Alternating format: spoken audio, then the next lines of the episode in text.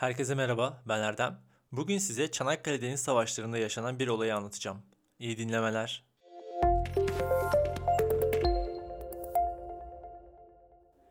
...1856 doğumlu Emile Paul Aimable Guebrat adındaki Fransız amiral, 1. Dünya Savaşı sırasında Çanakkale'den geçip İstanbul'u işgal etmeye çalışan Fransız donanmasının başındaydı. Biz onu yolculuğumuz sırasınca Amiral Guebrat olarak isimlendirelim. İtilaf Devletleri donanmasını Çanakkale'den geçirip İstanbul'u işgal etmekle görevlendirilmiş Fransız Amiral Güprat, karşı tepelerde mevzilenmiş Türk kuvvetlerine bakar. Dürbünüyle topları saydığında yaklaşık 2000 kadar top namlusu görür. O an içinin zor olduğunu anlar. Lakin gördüklerinin 1800 adedi soba borusundan ibarettir. Düşmana psikolojik olarak yenilmemek de savaşın en kritik unsurlarından biridir. Amiral Güprat, Çanakkale Boğazı'nı mayınlardan temizleme görevi için yüzbaşını çağırır. Yüzbaşı. Emredin komutanım. Yüzbaşım, bu Türkler boğaza mayın döşemişlerdir. Onları temizleme görevi senin. Emredersiniz komutanım. Yüzbaşım, bu görevi bitirdiğinizde sizi İstanbul'a binbaşı yapacağım. Emredersiniz komutanım. Yüzbaşım, nişanlı olduğunuzu biliyorum. İstanbul'a vardığımızda Fransa'dan sevgilinizi getirip İstanbul'a düğününüzü yapacağım. Emredersiniz komutanım. 18 Mart 1915 günü yapılacak Çanakkale Boğazı'nı geçme harekatı öncesinde görev başarıyla yerine getirilir ve boğaz mayınlardan temizlenir. Artık İstanbul yolu açılmıştır. Bu tarihten haftalar öncesinde bizim askerlerde bir korku bir merak. Acaba denize mayın döşedik mi? Cephede bir bilinmezlik hakim. Soyadı kanununda Durusoy adını alacak olan Cemal Bey çıkar ve der ki mayınların suda olup olmadığı anlamanın bir tek yolu var. Nedir Cemal? Mayınlar suyun 5 metre altında olur. Bir uçak ile 300 metre irtifada kuş bakışı uçup bakarsak mayınların olup olmadığını biliriz. Plan güzel ama Cemal, uçağımız yok. Hayır, bir uçak var. Zamanında İsmail Efendi Kahire'ye gitmek için havalanıp Kaz Dağları'na düşmüştü. Orada uçak var. Sonrasında Osmanlı Genelkurmayı Edremit yakınlarına düşen uçağın tamirinin yapılması için İstanbul'a getirtir. Uçağın da adı 1890 yılında Japonya'dan dönerken batan Ertuğrul gemisinin adıydı. İçinde Ertuğrul Fırketeyn'in de geçen Nazım Hikmet podcast yaptım. Dinleyebilirsiniz. Uçak İstanbul'da onarıldıktan sonra Çanakkale'ye gönderilir. 7 Mart sabahı pilot Cemal Efendi bir keşif uçuşu yapar ve Nusret Mayın gemisinin bıraktığı Türk mayın hatlarının göremediğini Cevdet Paşa'ya iletir. Anlaşılan düşman bir gece önce mayınları temizlemiştir.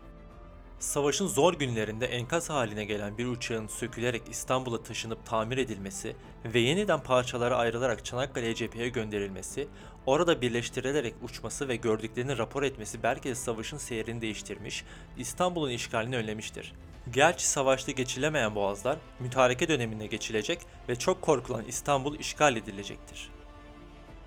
Fransız amiral, yüzbaşının verdiği rapora güvenerek 18 Mart günü saldırı emrini verir.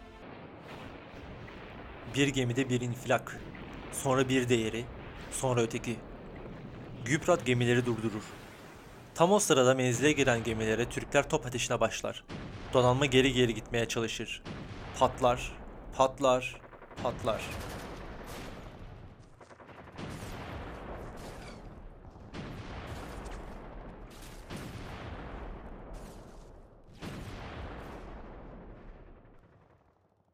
Deniz Savaşı'nda cephede olan Gazi İsmail Erdoğan'a kulak verelim. Düşman şimdi geliyordu. Çanakkale Boğaz'dan geliyor. Gelirken mayına bir çarpıyor. Asker hemen çok.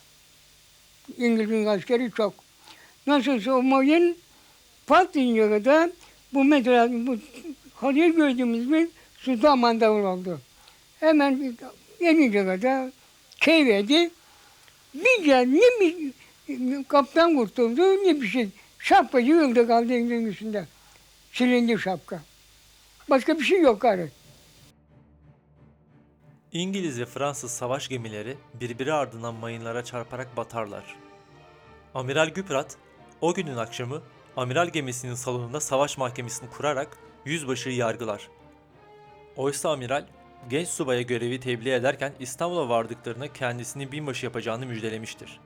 Dahası yüzbaşının nişanlısını Fransa'dan getirteceğini ve düğünlerini yapacağını söylemişti. Tüm bu vaatler mayına çarpan gemiler gibi suya düşer. Savaş mahkemesi yüzbaşının geminin direğine asılarak idam edilmesine karar verir. Mahkeme başkanı amiralin kararı açıklamasını büyük bir üzüntüyle dinleyen yüzbaşı son söz olarak ''Ama baba, ben görevimi yapmıştım.'' der. Amiralin idam ettirdiği yüzbaşı kendi oğludur. Ertuğrul adlı uçak ile döktüğümüz mayınları göremeyen Cemal Durusoy'un raporu üzerine Nusret gemisi yeniden göreve dönecek ve Boğaz'a mayınlarını bırakacaktı. Boğaz'ı temizlediğini düşünen itilaf güçleri ise güven içinde ilerleme emrini verecekti. Sonuç malum.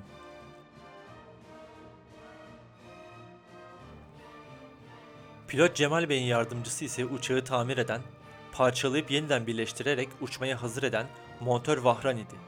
Bazı Ermeniler isyan edip arkadan vururken bazıları vatanı savunmak için mücadele ediyordu. Savaştan sonra Fransa'da askeri mahkeme kararı yeniden değerlendirir ve yüzbaşı Güprat'ın görevini yaptığına inanılarak cansız vücudu hainler mezarlığından alınarak savaş anıtına taşınır.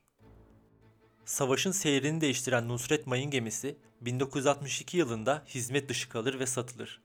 Bir süre kargo gemisi olarak çalışır.